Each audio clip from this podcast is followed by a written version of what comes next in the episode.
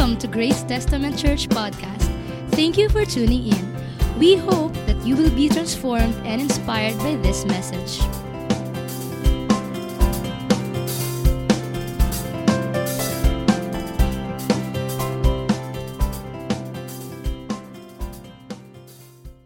Kumusta kayo mga kapatid? Wow, excited po ako. Ah, lagi naman ako excited kapag Sunday, ano, pero I am ah, particularly excited about this Sunday kasi ito na naman po tayo at pwede na ho tayong mag 30%.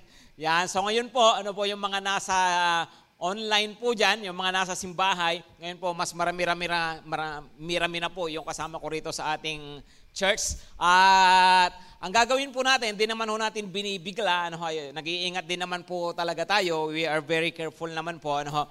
Kaya hindi naman natin bibiglain. Bagamat sabi po ng government na pwede na po yung 30%, hindi naman ho natin ginawa agad na, okay, balik sa dati. Ano, ho. So ngayon, na, nag-welcome na po tayo ng 30% po dito. Unti-untihon natin, next Sunday po ay magdadagdag na ho tayo ng kanta. Kanta lang muna, ha? Nakakabitin kayang mag-worship, di ba? So worship team, ha, dagdagan nyo ng mga ano siguro, bawi tayo, mga labindalawa, ha? So, so, para bawiin natin yung mga nakaraang mga linggo, no? Okay. Tapos, um, sa susunod po na buwan, uh, by the first Sunday of June, magdadagdag na ho tayo ulit ng service natin. Ibabalik ho natin yung panghapon. No? Come on, sino po excited po dyan? No? So kakaroon na po tayo ng live service po ng hapon. Ano? So yung mga nagsisimbahay ho dyan ng hapon, eh, yan ho, no, welcome na po uli. Ano? Siyempre, hindi pa naman natin ma-accommodate lahat. Pero kaya nga po, magpapareserve pa rin po tayo. Okay po?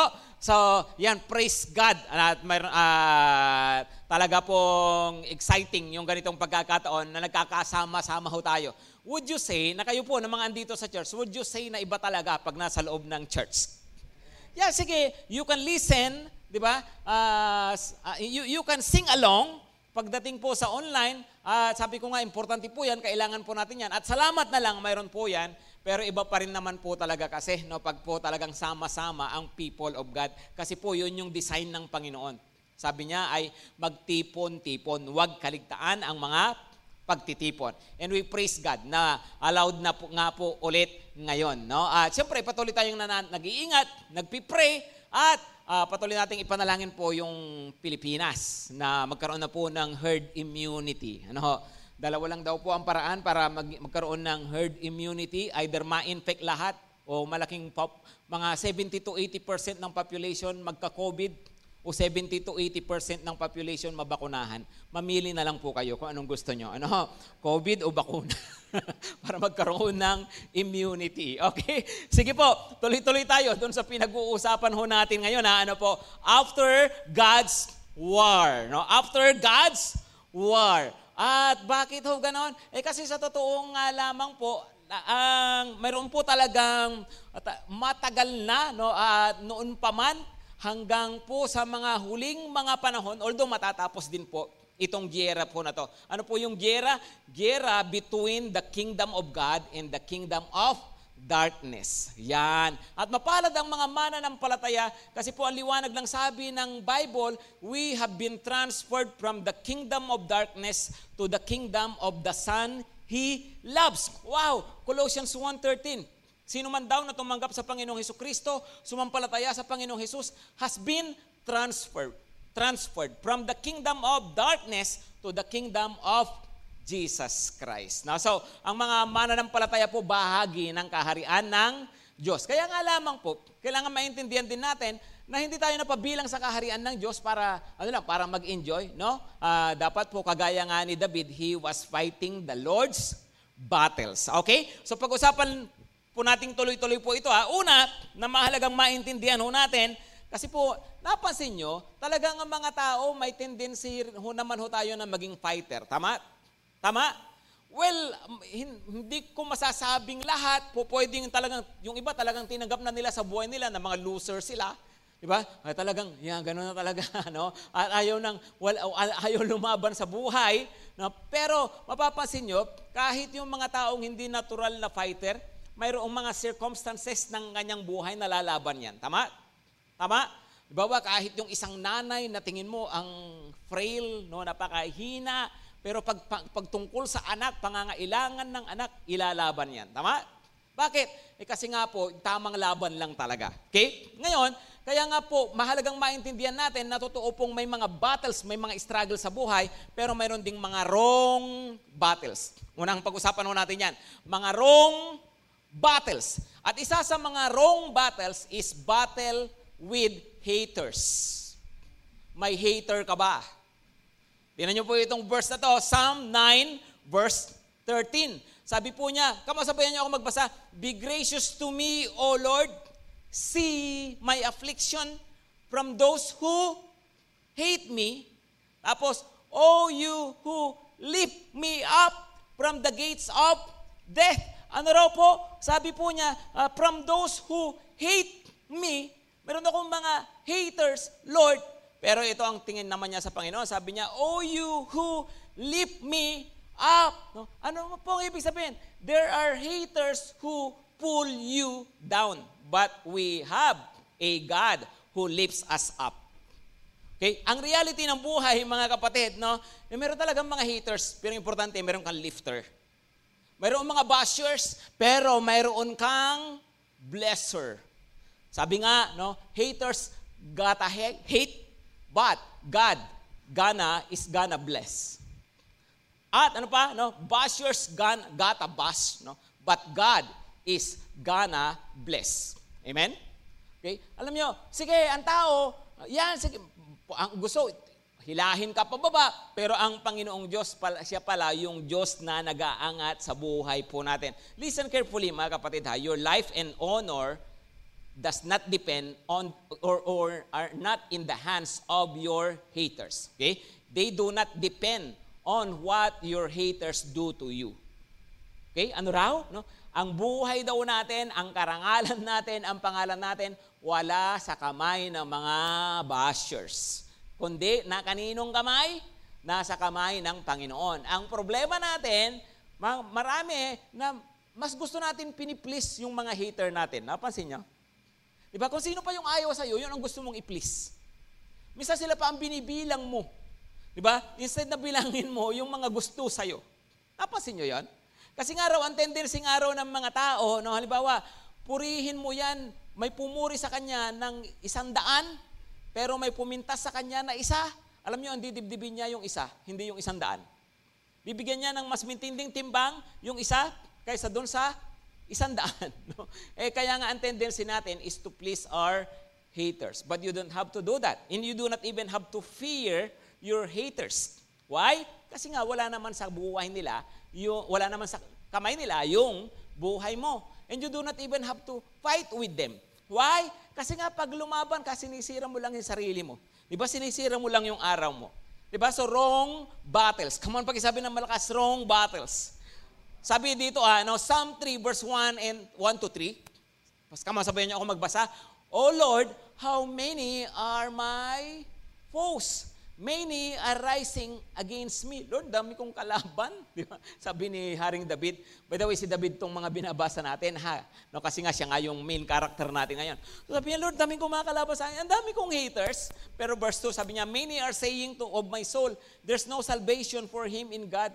Sabi niya, wala, hindi na yung tutulungan ng Diyos. Verse 3, come on, come on. Ano sabi niya? But you, O Lord, are a shield about me, my glory, and the lifter of my head. Wow, no? Isang galing na sabi niya. Pero Lord, ikaw po yung aking kalasag. You are my shield. You are my glory. You are my honor. And you are the lifter of my head. Ikaw po yung nagtatayo sa akin. Ikaw yung nagtataas ng noo ko. No? Uh, ikaw yung nagbibigay sa akin ng karangalan. Come on, can you say that aloud? God is my lifter. Come on, come on. Pakisabi nga ulit ng malakas, haters gotta hate. But God is gonna lift. Bashers gotta bash. But God is gonna bless. Okay? No? So number one yan, ha? So, al- alam nyo mga kapatid, yun, isang bagay na iniiwasan talaga. Isa sa mga wrong battles is battle with haters. Ito pa, number two, battle with lovers. Ha? May ganon, pastor? Oo, pag sinabi ko pong lovers, dalawang ibig kong sabihin. Una, yung nagmamahalan. Pangalawa, yung nagmamahal. O, sige, para mas malinaw Englishin ko, baka mas maintindihan nyo. Ha? O, una, kapag sinabi mong love, lovers, do not battle with lovers, do not battle with lovebirds. And do not battle with loved ones.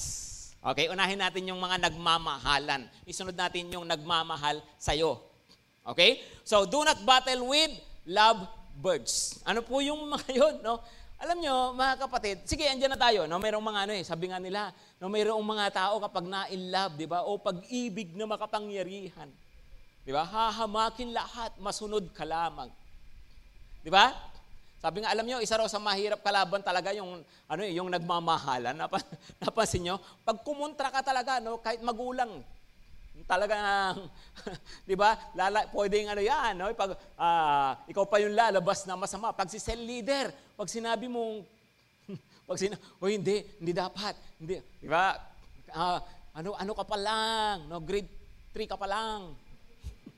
Kaya sinabing, uh, hindi, po pwede, no? Hindi, hindi, pa siya nakakakilala sa Panginoon. Nako, kapag ano talaga, no? Isa ho yan, no? Pwedeng, ang lalabas sa masama, yung cell leader pa ho talaga, no? Pero, pero I don't, I don't mean na wag mong ano yan, wag mong ipaglaban ang cell member mo. Pagdating sa mga bagay na yan, kinakail, at ang anak mo, dapat ginagabayan talaga. Dapat pinaglalaban. So what do I mean by do not battle with lovers? Huwag kang maging third party. Hello? Diba? Huwag ka, eh, teka muna, no? Eh, eh sila na nga eh, no? Ano, asa ka pa? Tinan nyo itong verse po na to. Ah. Actually, ito yung totoong last commandment sa Ten Commandments. Yung senior ko po last Sunday, last commandment ng Panginoong Hesus nung siya rito sa lupa. Pero ituloy lang natin po yung ano, ah, dulo ng Ten Commandments. Tingnan nyo to, sa Exodus 20 verse 17. Exodus 20 verse 17. Come on, pag-ibasa ng malakas. You shall not covet, your neighbor's house. Come on, pakibasa. You shall not covet your neighbor's wife or his ox or his donkey or anything that is your neighbor's.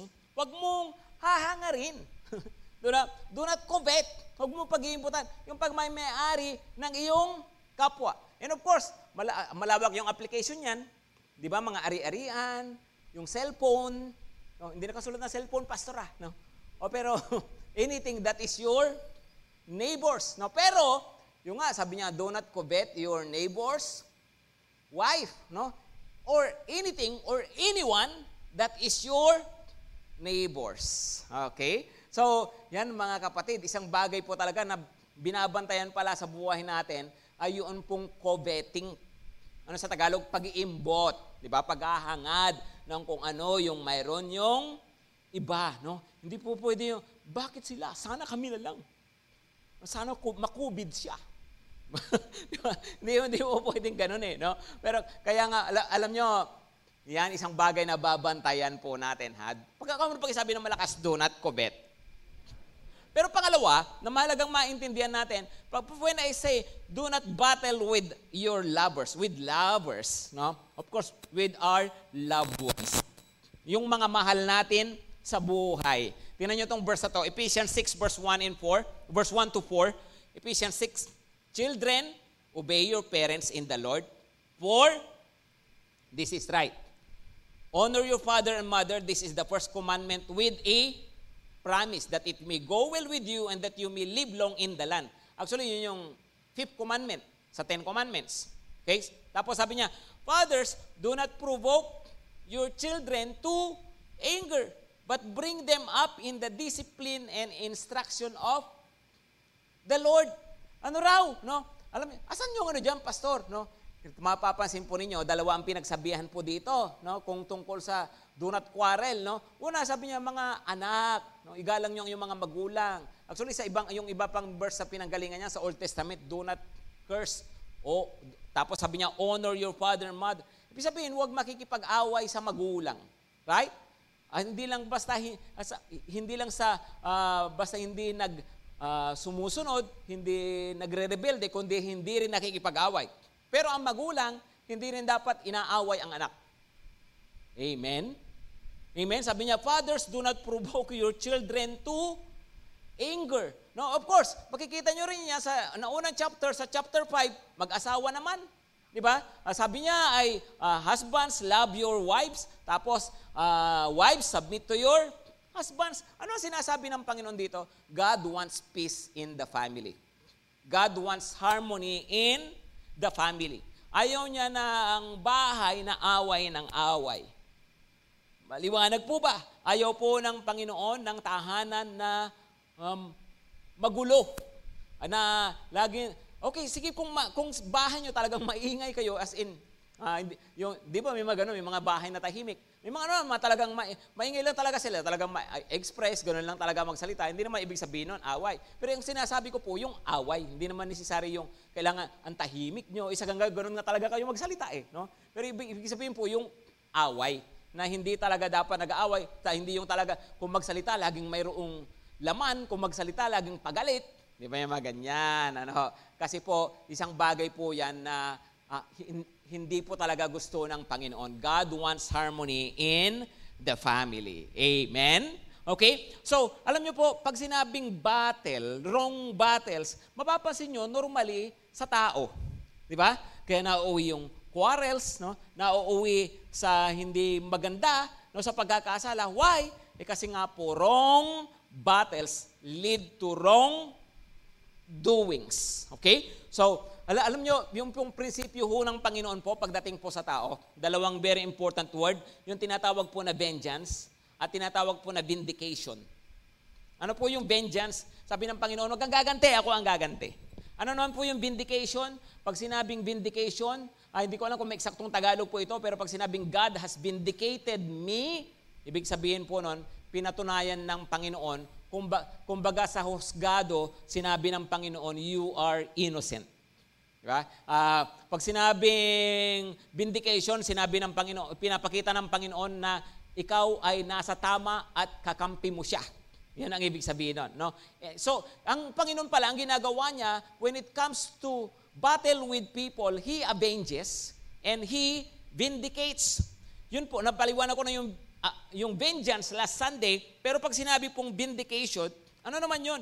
Yung nga, pinapamukha ng Panginoon na sila ang mali at ikaw yung tama. Pinapamukha ng Panginoon na yung favor niya nasa iyo at wala sa kanila.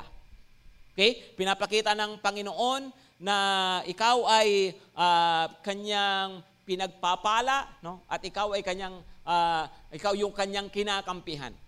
Pag ba binibindicate ka, pastor, marirealize ng iba nung mga ano mo, nung mga haters mo, no? Pag binibindicate ka, pwedeng oo, pwede ring hindi. Pero it doesn't matter. Ang importante, ang Panginoon nililift up kanya. Ang Panginoon binibless kanya. Amen? Yun yung vindication ng Panginoon. No? Uh, kapag po yung isang kapwa, no, mayroong, uh, alam mo, masama yung accusation sa'yo, tapos sinabi ng Panginoon, at, at, at, alam mong hindi tama yon ha? Hindi tama. No, mali yon no? then the Lord will vindicate you. Maliwanag po, no? Okay? So, ganun po ang ginagawa ng Panginoon. So that's when it comes to battle with people. But you know what? Ang mas dapat po pala talaga na hinaharap natin sa buhay is God's war. Pakisabi ng malakas, God's war.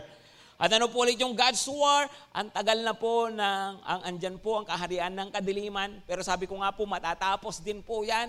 Pero kinakalaban po ang ginigera ang kaharian ng Panginoong Diyos. Pero sa laban pong ito, I want you to understand mga kapatid, na sa laban pong ito, hindi lahat kinakailangan mong sabakan. Okay?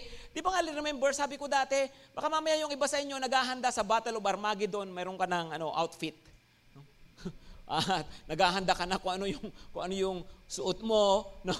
Eh, nag-exercise ka na, lalaban ako sa Armageddon, lalaban ako sa Gog and Magog. Okay. No, sige. Pero alam po ninyo sa totoo lang, may mga laban na hindi ka naman ini-involve ni Lord sa totoo lang eh. 'Di ba? Ah, uh, yun pang Armageddon pastor kasam hindi ko alam, alam ko mga ang sigurado ko diyan yung mga angels si Lord ang lalaban. Kung gusto mo sumali, mag-apply ka ngayon pa lang, no? Mag-pray ka na. Lord, sama niyo ako sa Armageddon, ha? Pain, no?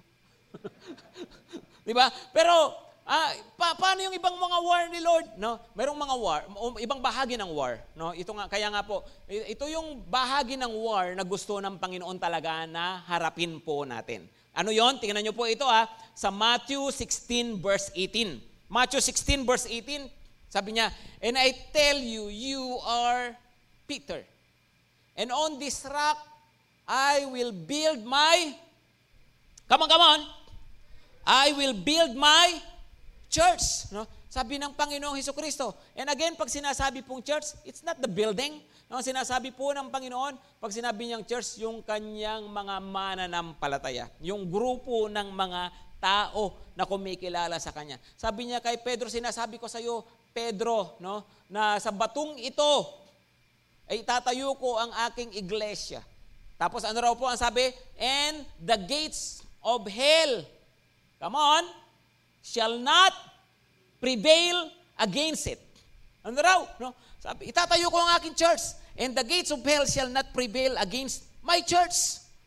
Hindi, ang, ang ano ba, ang tarangkahan, no? ng impyerno. Pag sinabi mong tarangkahan ng impyerno, anong tinutukoy niyan, Pastor? Well, po pwedeng ang, ang tinutukoy ay lahat ng mga lalabas dyan na atake laban sa iyo laban sa people of God, hindi magtatagumpay. Okay? Pero po pwede lang ibig sabihin nito, lahat ng nasa loob niyan, pwede mong pasukin at agawin. Bakit? Kasi the gates, the gates of hell shall not prevail against the church. Anong ibig sabihin sa giyera na po na to, laging may tagumpay ang mga mananampalataya. So ang laban na ito mga kapatid is battle with hell. No? Uh, hindi we are not battling people, we are battling hell. Ang uh, isang bagay po dapat pala na pinaggagamitan natin ng ating energy ay ang pakikipaglaban sa impyerno. Paano kung maglalaban sa impyerno? Pastor, magdadala ba ako ng fire extinguisher?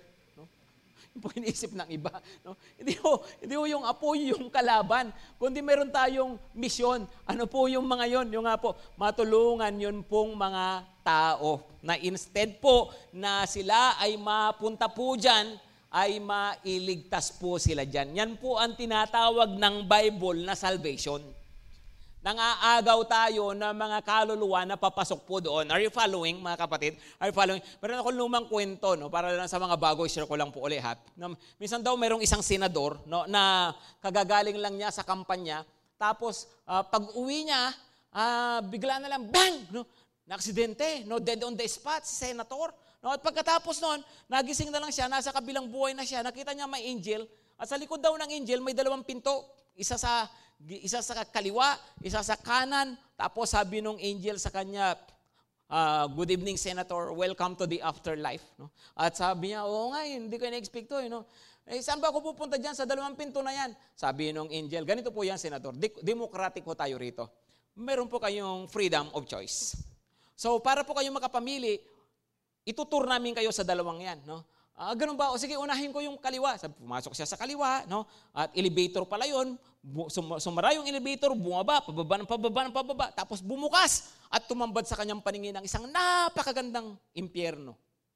Ang ganda-ganda ng impyerno, nakita niya, wow, nasaya ng mga tao. No, tapos ang dami niya nakita mga kapartido, no? Ang dami niya nakita mga, mga kaibigan, no? Tapos jamming-jamming sila, uh, nakita pa niya si Satanas, tinuro pa talaga siya ni Satanas, ang bait-bait ni Satanas sa kanya. No? Sa madaling sabi, naubos yung oras niya doon, pinabalik siya ng angel, tapos sabi niya, bisitahin niyo po yung kabilang pinto. Pumasok siya sa kanan, at sumara yung elevator, umakyat. Pagdating po, bumukas po ulit, tumambad sa kanyang paningin ng isang napakaganda rin na langit. No? Ganda din ganda nila langit, ang sarap. No? Tapos, nakita niya, papangado siya, pag-isip-isip niya, wala naman palang pagkakaiba gaano ang langit at ang impyerno. Pareho lang naman. No? Parang mas marami lang akong kakilala sa kabila. Yun lang po naisip niya. Ano? So, uh, nung tawagin na siya ng angel, natapos yung tour niya, oh no, senator, nakapag-decide na kayo? Oo, oh, no. Saan ang gusto niyo? Diyan sa kaliwa, sa impyerno? Sabi nung angel, oh, oh, sa impyerno. At sigurado kayo, final na yan. Oh, sigurado na. O sige po, pumasok siya. Bumaba yung elevator, bumukas, tumambad sa kanyang paningin, napakapangit na impyerno. Yung mga imburnal, mga barado, babaha, no, yung mga baku-baku, yung mga kalsada, no. Tapos kal- yung mga basura nakakalat, yung mga pader kung ano-anong mga andudumi, kung ano-ano nakasulat, uh, akro, mga ganyan, no. Kung ano, basta ko, baka, mag, baka panain ako dito ah. No? kung ano mga nakasulat, kasi yun lagi ko nababasa eh, no? sa mga pader, no. So kung ano mga nakasulat, no, mga andudumi ng paligid, tapos, takang-taka siya, ang baho, hirap na hirap yung mga tao. Tapos mamaya, sinalubong siya ni Satanas, sabi sa kanya ni Satanas, Senator, no, welcome to hell. You will be here forever. No, mabuti na lang dito ang napili mo. No? Oo nga eh, sabi ni Senator. Kaya lang tataka ako, kanina lang kasi galing ako rito, ang ganda-ganda. Eh bakit ngayon parang nag-iba yata? Inakbayan siya ni Satanas, sabi sa kanya, kau naman, Senator, para ka namang hindi sanay. Siyempre kanina, kampanya. Ngayon nakaboto ka na, kaya ito na. No? Alam niyo na, mga kapatid, si Satanas sa totoo lang, pinangangampan niya ang impyerno. Come on, come on, pinangangampan niya ang impyerno. Bakit? Gusto niya mapunta talaga yung mga tao doon. Okay, ano ba ang impyerno? At ito po, simpleng definition po ng impyerno. A place of eternal conscious punishment for the wicked. A place, it's a place of eternal, pangwalang hanggan, conscious. Conscious ha, gising. Okay? Alam mo nangyayari? Conscious ano, conscious punishment for the wicked. For the wicked. Sa mga masasama, sa mga makasalanan. A place of eternal conscious punishment for the wicked.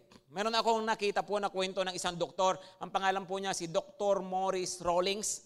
Meron siyang sinulat na libro uh, na ang title ay Beyond Death's Door. Noong pong 1977, mayroon po kakaibang experience kasi hindi pa Christian. Itong si ano, Dr. Morris Rawlings nung panahon na yon. Pero siya raw po ay kinikilala na coronary doctor, no, expert. Talagang isa sa mga hinahangaan pagdating sa puso. No, minsan daw uh, that year meron siyang um, ginagamot, para ini-stress test muna, stress test, no? I don't know kung anong ginawa niya, siguro pinagbarbil niya, no?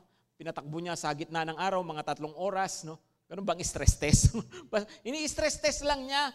Bigla na lang nag-collapse, bumagsak, patay. Ah, siyempre, dahil andon, anong gagawin? Eh, siyempre, i-revive. Tama? So, ang ginagawa niya, sini-CPR niya, tapos, yung kanyang nurse, bina-mouth to mouth resuscitation, no? Yung yung uh, yung so sinabay nila, ginagano niya yung, yung tapos yung nurse naman bina-mouth to mouth, no? Tapos uh, mamaya habang ginagano pero, pero alam niya talaga po na, na nabumagsak nga po, patay eh. Pero na, yung nga po, di ba, ang dami na-revive sa ganyan, di ba? So pagka-revive daw, so sumigaw yung tao, sabi niya, I'm in hell. I'm in hell. Sabi rin, so naisip ni Dr. Morris Rawlings na, sabi niya, uh, nahihirapan no doon sa ano. So iniisip niya na uh, kaya sinabing I'm in hell no. Hirap na hirap, nahihirapan ako. Siguro ang tinutukoy niya dahil nga mabigat yung pagsi-CPR, yung kamay. Kasi raw sa experience nilang mga doktor, sabi niya, pag mayroon daw silang nare-revive na ganyan, na, na ano, uh, tapos naging conscious, ang unang sinasabi, tanggalin niyo yung kamay niyo sa dibdib ko. Yung bigat, hirap ako ako.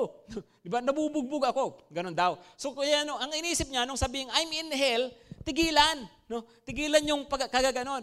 Eh tama-tama naman, medyo binitawan niya kasi may aayusin siyang makina, parang kukunin niya yata yung oxygen or what, no?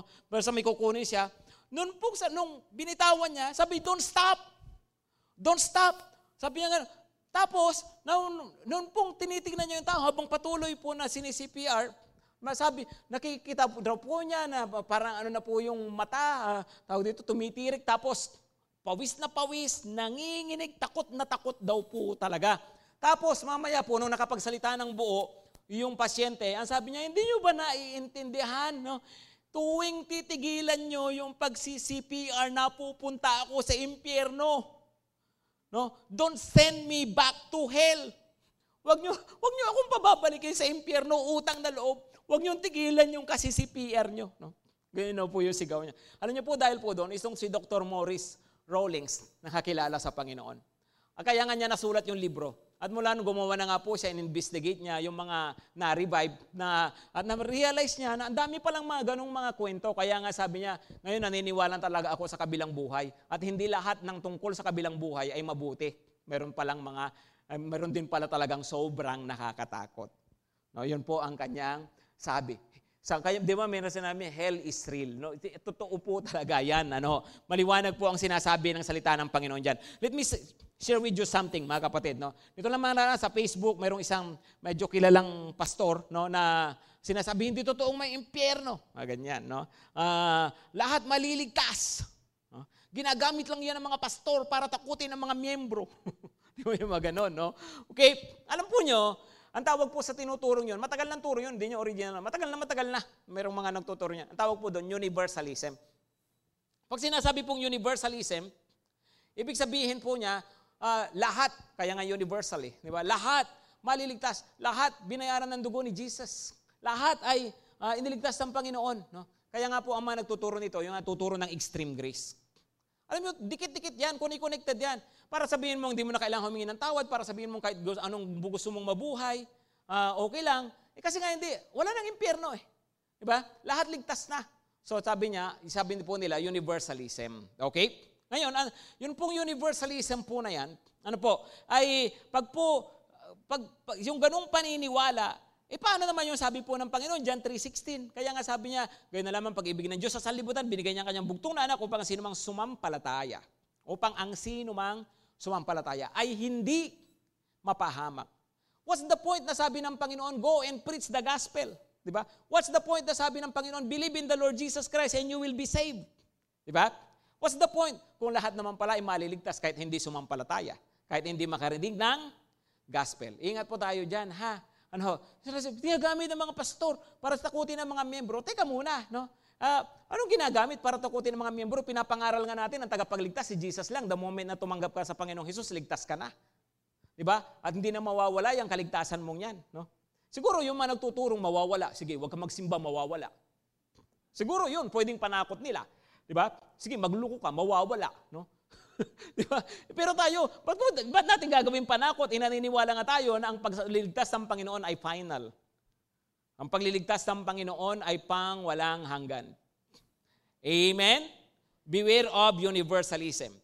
Okay? Meron pang isa, annihilationism, no? Annihilationism, no? Ano naman 'yun? From the word annihilate. Ano naman yung annihilate? Di ba? Ano ba Tagalog ng annihilate? Yung mawala, no? Mawala ng lubusan, maglaho. Okay? Uh, as in, ma-wipe up ma-wipe out na, no? Yun po yung annihilation, annihilationism, no? Para ring mouth-to-mouth resuscitation, no? okay? So, ano pag sinabi pong annihilation, ang ibig sabihin po niyan, naniniwala sila, hindi, mayroon pa ring impyerno, sabi naman ng iba. Pero, uh, parurusahan lang sa maiksing panahon, pero hindi eternal. Ah, sandali lang, magdurusa, tapos wala na, no? E teka muna, no? Alam po ninyo, eh, parang kung sa damdamin lang, kung isipin mo, o nga, parang mas okay yun ah. No? Okay, sige, mas okay, pero hindi po kasi tayo kung anong sentiments natin, eh, kung ano tingin natin eh.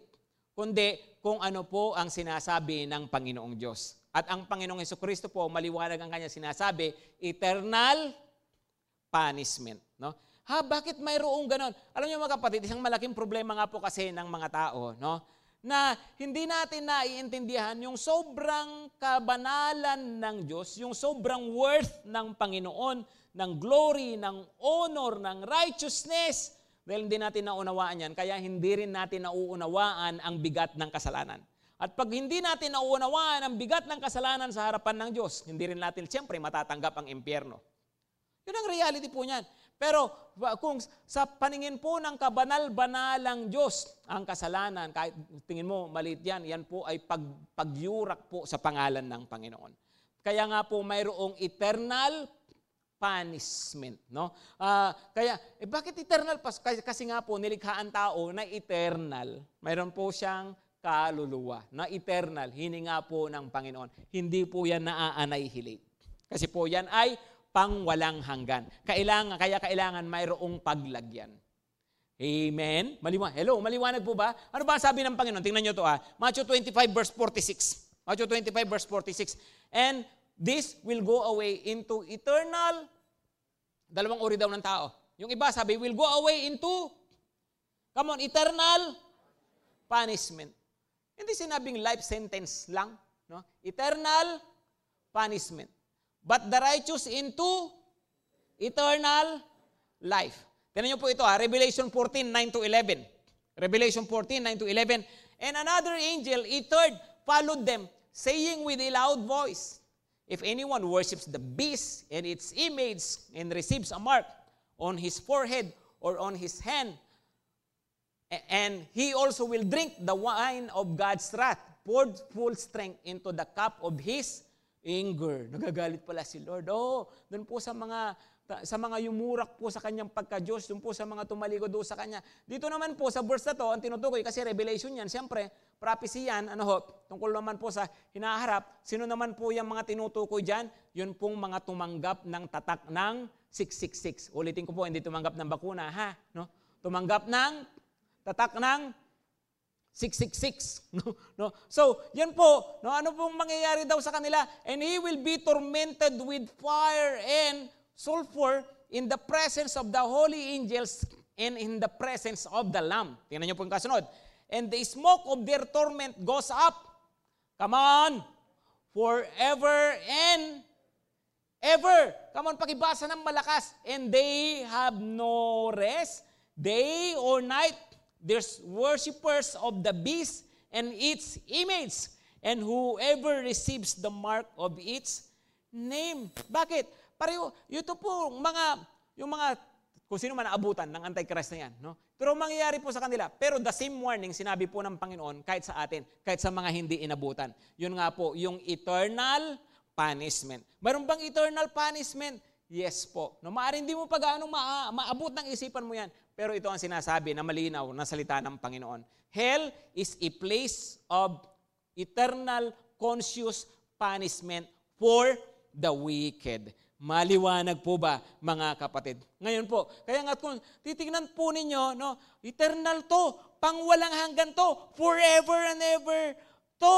Mga kapatid, sa panahon natin ngayon, kahit may pandemic, hindi lamang po essential workers ang kailangan natin kailangan din natin ng mga eternal workers. Ang mga essential workers nagtatrabaho para sa pangangailangan ng laman at kailangan natin yan. We thank God for them. Pero kailangan din po natin ng mga eternal workers na nagtatrabaho para sa kaluluwa. Ang reality, hindi naman tayo lahat essential workers. Tama? Tama? No? Eh, pero ang reality rin, lahat po tayo po pwedeng maging mga eternal workers. At hindi lang po pwede, dapat maging mga eternal workers po tayo. Ibig pong sabihin, ano yon? Na ang concern ko, hindi lamang pala yung hindi magka-COVID ang tao. Yung concern ko, hindi lamang yung may maayos ang ekonomiya. Ang concern ko, hindi lang basta mayroong makain. No. Ang concern po natin bilang mga mana ng palataya ay yung kaluluwa na pang walang hanggan. Mamimidya ba yan? Hinahangaan ba yan? Tinitingala ba yan? Na-appreciate ba yan? Mafi-feature ba yan? No? Uh, sa, uh, sa TV, no? kapag nagsishare ka ng gospel? No. Bakit? Kasi hindi yun ang concern ng mundo. Ang concern po ng mundo, kung ano lang yung tungkol po sa laman. Are you following? Okay? Pero sa harapan ng Diyos, sa harapan ng, pangin, ng langit, sa harapan ng eternity, sa paningin ng eternity, sa totoo lang po, ano po yung mas mahalaga? Yun pong mga eternal workers. I'm not saying na hindi natin kailangan ng essential workers. Don't get me wrong. We praise God for them. We thank them. Kailangan po natin sila. Di ba? Yung mga health workers po natin. Pero kailangan din po kasi ng mga health workers eh. No? Anong health worker, pastor? Ano, magdadala ako ng, manggagawa ako ng impyerno? Hindi po, hindi. no, ibig sabihin, uh, you work against hell. Di ba yung ba? Yung ba, oo nga, no? The gates of hell shall not prevail against me. Gusto ko magpagamit sa Panginoon. Kaya nga, alam nyo, eternal workers. Kasi pag sinabing eternal workers, it could be about eternity of the people that you love. About their eternity. It could be about the eternity of your parents, sarili mong magulang. Eternity nila ang pinag-uusapan dito. It could be the eternity of your siblings, of your friends, of the people around you, people who are close to you. No? Ang daming mga tao. Ay, yun, po mga, yun po ang pinag-uusapan dito na eternity. Whether you like it or not. Dalawa lang po eternity. Eternal punishment o eternal life. Eternal reward sa harapan po ng Panginoon. No? Alam nyo, dalawa lang naman po talaga yan. No? So, saang eternity? Whether we like it or not, ha? Matatapos at matatapos po ang buhay ng tao sa mundo. Merong end yan. Pero after the end of life, papasok po ang eternity. So, it's a question of uh, which? Which eternity? Oo nga, no? Which eternity? Ako, pag kinuha ako ni Lord, which eternity? Praise God because of Jesus. Sure po ako dyan. Hindi dahil sa pastor ako, ha? No? Sure po ako. Bakit? Kasi tinanggap ko na si Lord. Okay? So, sure ako. Pero paano yung ibang tao sa paligid ko? Paano yung mga mahal ko sa buhay? It's about their eternity as well. Kaya nga dapat maging eternity o eternal workers. No? Sino gusto maging eternal worker, mga kapatid? No? Alam niyo kung gusto maging eternal worker, suggestion ko sa inyo, mag-frontline ka. Frontline Christian. Can you be a frontline Christian? Ano yung frontline Christian, Pastor? Yung sumasabak, yung humaharap, yung nagsishare, nag invite Di ba yung ganun? Frontline Christian. Eh kasi iba, uh, talagang, iba ko, yung pag frontline Christian pinag-uusapan, sideline na lang ako, pastor. No? Tabi-tabi lang ako. No? Ano, ano, chillax lang ako, ayoko ng ganyan. Gusto ko ano lang, pasimba-simba lang. Tawag niyan, sideline Christians. Ibang inactive. No? O yung iba ay, eh pastor ako ano eh, borderline Christian. Minsan Christian, minsan hindi. Pag may pandemic, non-Christian. Pag may lockdown, non-Christian. Pag, mm, pag pwede na mag-church, Christian na ako uli. Eh teka muna, no, ano, borderline Christian? ano, nasa bingit ako ng impyerno at langit, pastor. Nasa gitna, no? Isang yung pa, isang pa ako nasa langit, isang pa ako nasa impyerno, no? Aba, matindi ka, no? May sarili kang purgatorio. Wala pa sa Bible ang purgatorio, ha, no? Tingnan mo, ano kung borderline? Eh, come, come on kapatid, don't be a borderline Christian, don't be a sideline Christian, be a frontline Christian. Sa paanong paraan? Alam nyo, hindi ko naman sinabi nga sabi magpadalos-dalos, pero pag binigyan tayo ng chance ng Panginoon, we can share the gospel. Amen? Kahit online. Can we invite? Pag i-invite lang, eh yung ang Facebook account natin, hindi natin magawang frontline. Baka mabasa ako. Baka mamaya kantsawan ako. Pag nag-share ako. Pag nag post ako ng verse. Yung iba naman nagpupost, no? Pag sinasabi, uh, ang, ang mga pinupost nila, mga inano nila, ang sino man mag-share nito ay yayaman. No? Yun ang gustong-gusto nyo, no? Kamo totoo ba yun? Hindi naman totoo yun ah. If you love Jesus, uh, repost. Mga ganyan, no? If you, di ba? Uh, if you want to go to heaven, say amen. eh, hindi sa ganung paraan, mga kapatid, wala magagawa yon. What people needs is the gospel the Word of God. Amen? Kaya tingnan nyo po ito, Romans 1.16. Romans 1.16. Last verse po natin, sabi niya, For I am not ashamed of the gospel. Come on, come on, pakisabi ng malakas, I am not ashamed of the gospel. For it is the power of God for salvation to everyone who believes, to the Jew first and also to the Greek. Alam niyo, mahalaga maintindihan natin mabuti ito. Ano raw po ang gospel? The gospel is the power of God for salvation. Without the gospel, walang maliligtas. Clear po ba yon?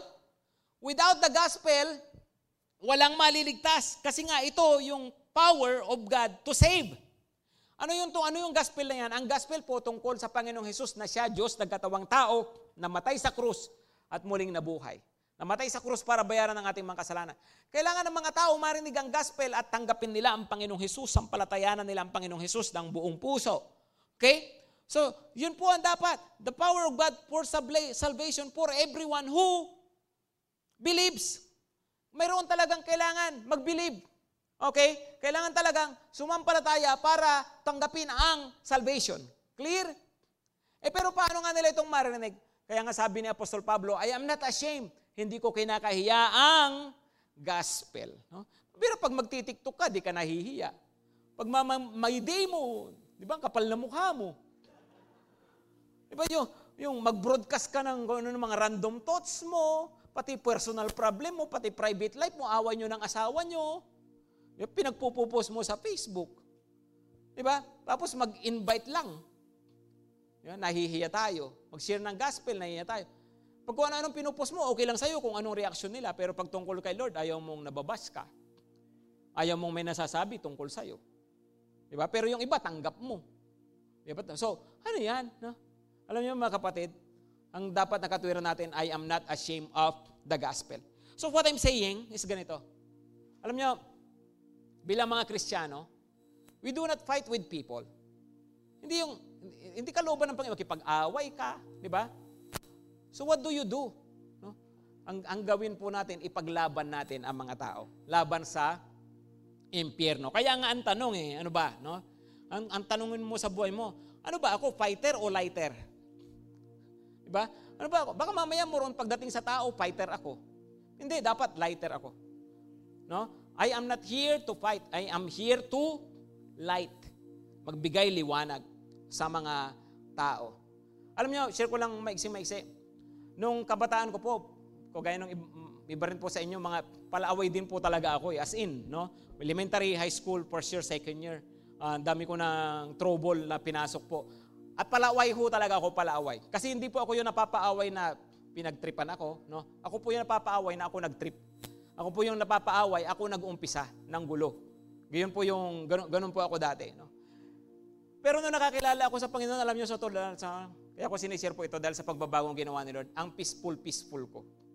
Sa totoo lang, ayaw na ayaw kong mayroong kaaway. Ayaw ko nang may kaaway. Bakit? No?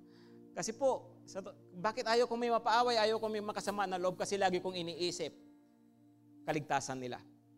Pag ito napaaway sa pastor, malamang masisira na rin, di ba? Ang, ang church dito, masisira na rin ang Kristiyano, ang, ang Kristyanismo rito. Pag ito napaaway sa isang Kristiyano, malamang lalayo na rin to sa Diyos. Hindi na mga naniniwala sa Diyos.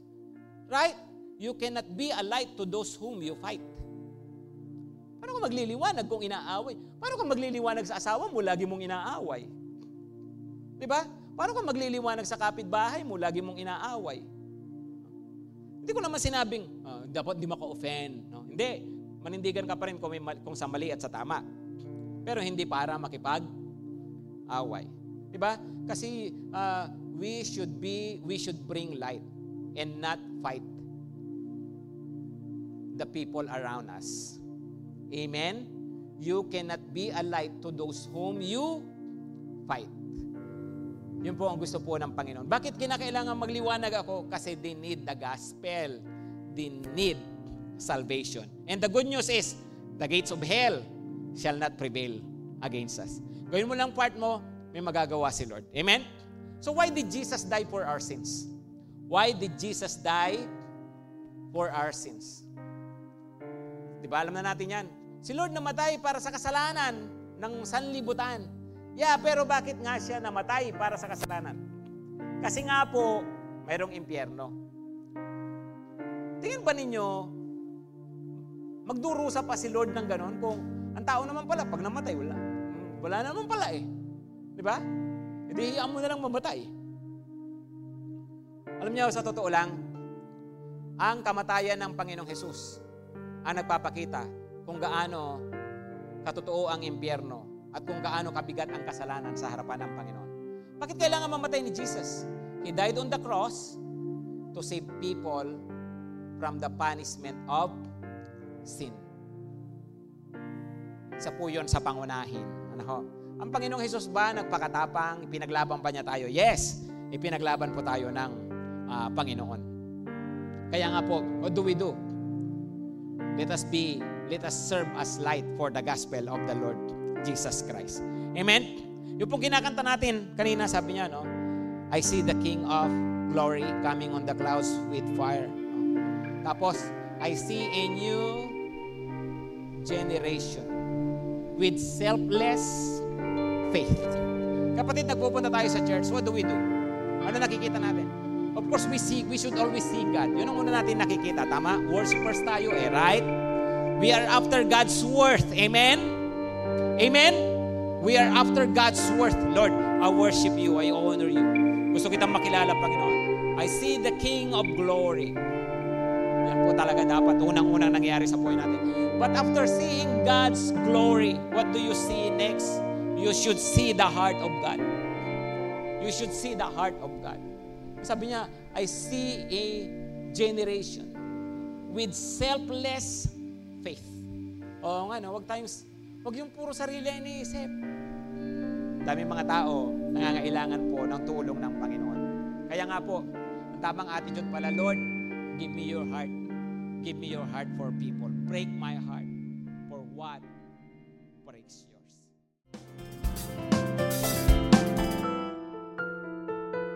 Thank you for listening. If you have been blessed by this message, you can personally join us in our weekly Sunday celebration. To get updates from Grace Testament Church, visit our Facebook page at facebook.com slash cheeto.gracetestamentchurch. God bless you all.